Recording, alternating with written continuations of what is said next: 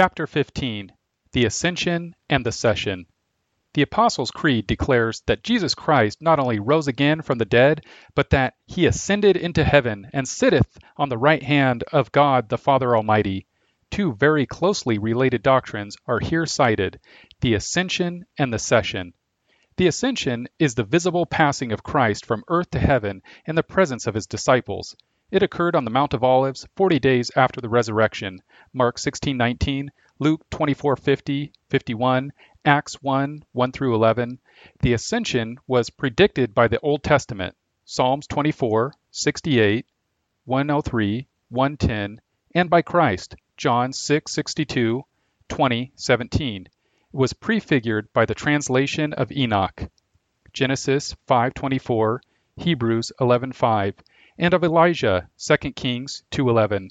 The New Testament deals doctrinally with the ascension in 2 Corinthians 13:4, Ephesians 2:6, 4:10, 1 Peter 3:22, 1 Timothy 3:16, and Hebrews 6:20. Neither the doctrine nor the predictive prophecies nor the event will be accepted by those who, as a matter of humanist faith, deny the infallible word. The fourth article of the Articles of Religion of the Church of England and the Protestant Episcopal Church reads Christ did truly rise again from death, and took again his body, with flesh, bones, and all things appearing to the perfection of man's nature, wherewith he ascended into heaven, and there sitteth, until he return to judge all men at the last day. The Westminster Larger Catechism deals with the matter in several questions. In two of these it is declared Question 51. What was the estate of Christ's exaltation? Answer. The estate of Christ's exaltation comprehendeth his resurrection, ascension, sitting at the right hand of the Father, and his coming again to judge the world. Question 53. How was Christ exalted in his ascension? Answer.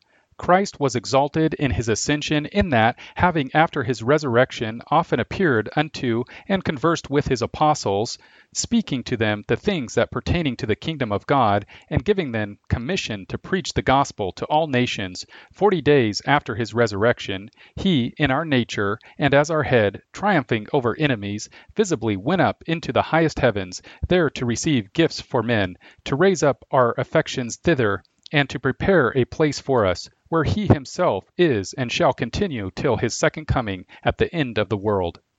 Bishop Pearson, in his commentary on the Creed, spoke of the ascension as transient, as the way, and the session as permanent, as the end.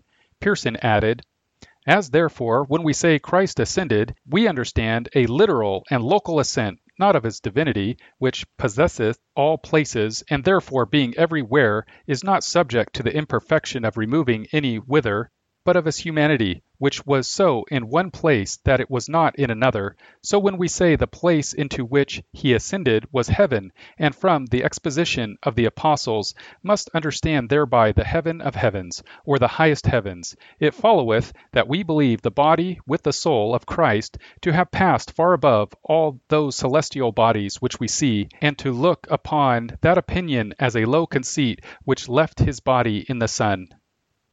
Pearson's last reference to Christ leaving his body in the sun was to a doctrine taught by the Hermians, a heretical sect of the second century who denied that water baptism was taught by Christ. The Hermians held that man's soul was made of fire and spirit, and the true baptism was by fire. The Seleucians, followers of Celius, a philosopher of Galatia, who adopted Valentinian Gnosticism around 380, taught that Jesus adopted a body for appearance only, not an actual flesh and blood body. The world was not created by God, but was held to be eternal. The soul was animated fire, created by the angels. Christ said that Seleucians was not in session with the Father, but had left his body in the Son. They also denied water baptism. For them, all the pleasures of happiness are physical, corporal delights. The position of both groups was basically Manichaean, a point made by Gregory Nazianzen and Augustine. Gregory Nazianzen, Epistle 1, ad Cledonium, page 739, Augustine, tract 34, in Loan 2. The Manichaean attack was on the ascension as the way to the session, i.e., to prevent the God centered exaltation of Christ redeemed saints in order to make possible man's autonomous exaltation. The doctrine of the session is the perpetual presence of our Lord's human nature in the highest glory of heaven, at the right hand of God the Father. The body of Jesus Christ is thus locally and physically present in heaven, and hence it is the Holy Spirit whom he sends to men. The result of this exaltation of the session is that it brings the redeemed to God, into the divine presence, in closest communion. It made possible the exaltation of all the saints into the communion of heaven, that where I am, thee may also be. John 14:2, 3. The session is repeatedly cited in the Gospels and epistles, but Mark's story of the ascension is unique in citing the session in that context. Mark 16:19. In the scriptures, the ascension, session, and second coming are all closely linked together to the resurrection and the last judgment. They are part of the exaltation and victory of Jesus Christ. Davies, in commenting on the fact that to St. Paul Christ is Lord by virtue of his resurrection and ascension, stated, so closely allied with this conception of the ascension that it is all but indistinguishable from it is the further belief that the ascension issues in the enthronement of Christ in messianic majesty as king at the right hand of God. For he must reign till he hath put all his enemies under his feet. 1 Corinthians 15:25. Thus, through the ascension, Christ has become God's vice-regent over the universe. Yet his reign is not one of peace, but of glorious warfare as he continues to subject all things unto himself. Philippians 3:21. By the ascension, God exalted Jesus Christ to the status of Lord. Wherefore God also hath highly exalted him, and given him a name which is above every name, that at the name of Jesus every knee should bow, of things in heaven, and things in earth, and things under the earth, and that every tongue should confess that Jesus Christ is Lord, to the glory of God the Father. Philippians 2 9 11. Prior to the incarnation, men of faith saw God's hand in history and accepted it, but their sense of desolation and loneliness was expressed by David in Psalm 22. That isolation was experienced to the uttermost by Christ on the cross, and it was ended by his ascension and session. Man now is restored to communion with God in Christ, and the communion is closer than that of Eden. Man, in the presence of Jesus Christ, sits in session with the triune God, in warfare against evil and in judgment over it. The subject of Revelation is the wrath of the Lamb, Revelation 6:16, against the oppressors of his people. The ascension of Christ is declared to be the presentation of the first fruits of the new humanity to God the Father. 1 Corinthians 15:23. The first of everything belonged to God, according to the law, to indicate that all things, men, animals, crops, were his in their totality. The first fruits therefore represented the symbolic dedication of the entire fruit. Moreover, if the first fruits were holy, the lump was also holy. Romans 11:16, i.e., the entirety partakes of the character of the representative. Christ is the first fruit of the new creation, of the new humanity created by God. He is the second and last Adam. 1 Corinthians 15:47 through 49. Therefore, ourselves also, which have the first fruits of the Spirit, even we ourselves groan within ourselves, waiting for the adoption, to wit, the redemption of our body. Romans 8:23. In the ascension, the whole body of the elect is presented to the Father, holy in the first fruit, Jesus Christ. In the session, the whole body of the elect is present at the right hand of God the Father, declaring war on the ungodly and seeking redress for the evils they have suffered. That victory which the elect seek is assured by the ascension, which marks the reversal of man's verdict upon Jesus of Nazareth by the verdict of God. This teaching was strongly emphasized by the early church. Justin Martyr emphasized the doctrine of election together with the ascension, declaring, and that God the Father of all would bring Christ to heaven after he had raised him from the dead, and would keep him there until he had subdued his enemies, the devils, and until the number of those who are foreknown by him as good and virtuous is complete, on whose account he has still delayed the consummation. Hear what was said by the prophet David. These are his words The Lord said unto my Lord, Sit thou on my right hand, until I make thine enemies thy footstool. The Lord shall send to thee the rod of power out of Jerusalem, and rule thou in the midst of thine enemies. With thee is the government in the day of thy power, in the beauties of thy saints. From the womb of the morning have I begotten thee. Psalm XC 1, etc. That which he says, he shall send to thee the rod of power out of Jerusalem, is predicative of the mighty word, which his apostles going forth from Jerusalem preached everywhere. And though death is decreed against those who teach or at all confess the name of Christ, we everywhere both embrace and teach it, and if you also read these words in a hostile spirit, ye can do no more, as I said before, than kill us, which indeed does no harm to us, but to you and all who unjustly hate us and do not repent, bring eternal punishment by fire. The confidence of the early church is here clearly apparent. Christ has ascended to triumph. Although the enemies of Christ may kill the Christians, it is the enemies who have cause to fear if they do not repent, because Christ is the great Lord and Judge over all men. The ascension of Christ is the exaltation of all the elect. Athanasius declared, and the term in question, highly exalted, does not signify that the essence of the word was exalted, for he was ever and is equal to God, but the exaltation is of manhood. Chrysostom said of this exaltation, we who appeared unworthy of earth have been led up today into the heavens. We who were not worthy of the preeminence below have ascended to the kingdom above. We have scaled the heavens, we have attained the royal throne, and that nature on whose account the cherubim guarded paradise today sits above the cherubim.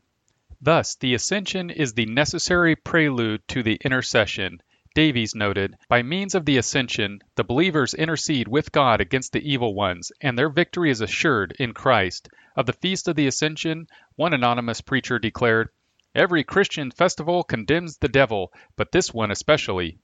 Concerning the session and intercession, the larger catechism of the Westminster Divines declared, Question 45. How was Christ exalted in his sitting at the right hand of God? Answer. Christ is exalted in his sitting at the right hand of God, in that as God man he is advanced to the highest favor with God the Father, with all fullness of joy, glory, and power, over all things in heaven and earth, and doth gather and defend his church, and subdue their enemies, furnisheth his ministers and people with gifts and grace, and maketh intercession for them. Question 55. How doth Christ make intercession? Answer. Christ maketh intercession by his appearing in our nature continually before the Father in heaven, in the merit of his obedience and sacrifice on earth, declaring his will to have it applied to all believers, answering all accusations against them, and procuring for them quiet of conscience, notwithstanding daily failings, access with boldness to the throne of grace, and acceptance of their persons and services. To be seated at the right hand is to be seated in the position of trust and power. Pearsons wrote that the right hand of God signifies the glorious majesty of God, the exceeding great and infinite power of God. It is the right hand of power. Matthew 26:64, Mark 14:62, Luke 22:69. Among its many meanings, it means the right hand of judicature, so that Christ is thereby manifested and declared to be the great judge of the quick and the dead. It is Christ's inheritance in its full promised meaning of the throne of David, Acts 2:36. Both temporal and spiritual enemies shall be made his footstool, Hebrews 10:12-13. According to Pearsons, for the destruction of these powers was Christ exalted to the right hand of God, and by his regal office doth he subdue and destroy them all. Christ destroys the power of sin in his saints and he subjugates the reprobate to his absolute power eternally. Death is also destroyed by Christ. 1 Corinthians 15:20. Enemies we all have been, under his feet we shall be, either adopted or subdued. There is not limitation to Christ's power. The session signifieth an omnipotent power, able to do all things without limitation. The apostate activities of man are imitative, because man is not God. His thinking, therefore, is not creative, but analogical. Man's wisdom is to think God's thoughts after him, to understand the universe and himself in terms of God's creative purpose and prior interpretation. Apostate man plans a world order in terms of God's kingdom, but without God. First, man's dream of the kingdom is immanent. The kingdom, a paradise on earth, is entirely of this world. It originates in man and is to be man's private world and possession, an area held without benefit of God and with God held at bay. Instead of a transcendental unity, man seeks therefore a temporal unity. Since the true order is of man, the unity and authority for that order must be located and held within history by man. Second, this one world order is to be the exaltation of man by man, and this humanistic dream calls for man's exaltation in contempt of God and as an offensive action against him. The very exaltation of man in this perspective involves war against God as the very ground of man's exaltation. Third, the humanistic doctrine of the session sees man as the lord of history.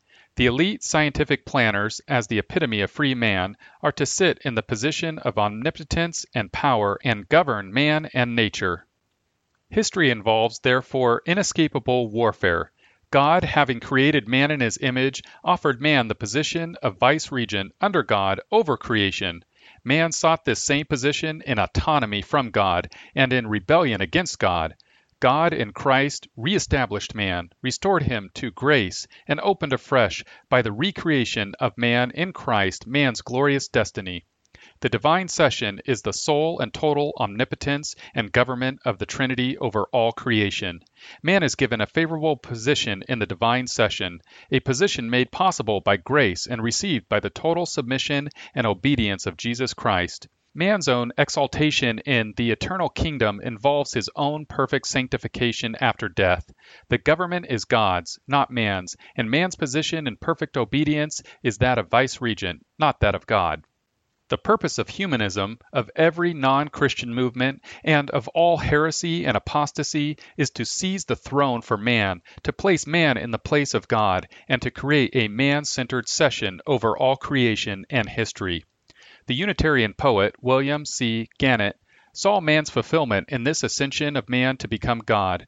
Writing in 1871, he declared that everyone's last name is God. It's Mary, Maud, and Katie, John God, and Willie God. For Frederick L. Hosmer, writing in 1904, The City of Man, the commonwealth of man is the city of our God. In 1918, Gannett saw the coming peace conference as a new Sinai. Humbly, forgivingly, then shall the nations seek them together, a Sinai untrod. Hear the new law in a tryst of the peacemakers, frame a new world for the peoples of God. In 1904, Gannett saw the coming glory as the glory of the man complete. This new man God would go onward, upward through the ages, shaping nature to its plan. This was a romantic expression of the apostate dream. The practical demonstration of the same hope is less poetic. During the French Revolution, plans were made to depopulate France by killing 12 to 15 millions of the French people in order to effect a revolutionary transfiguration. The scheme was actually explained in print. It was held that depopulation was essential. Guffroy, in his journal, expressed the opinion that only 5 million people should be allowed to survive whilst Robespierre was reported to have said that a population of 2 millions would be more than enough. Others asserted that 8 millions was the figure generally agreed on by the leaders.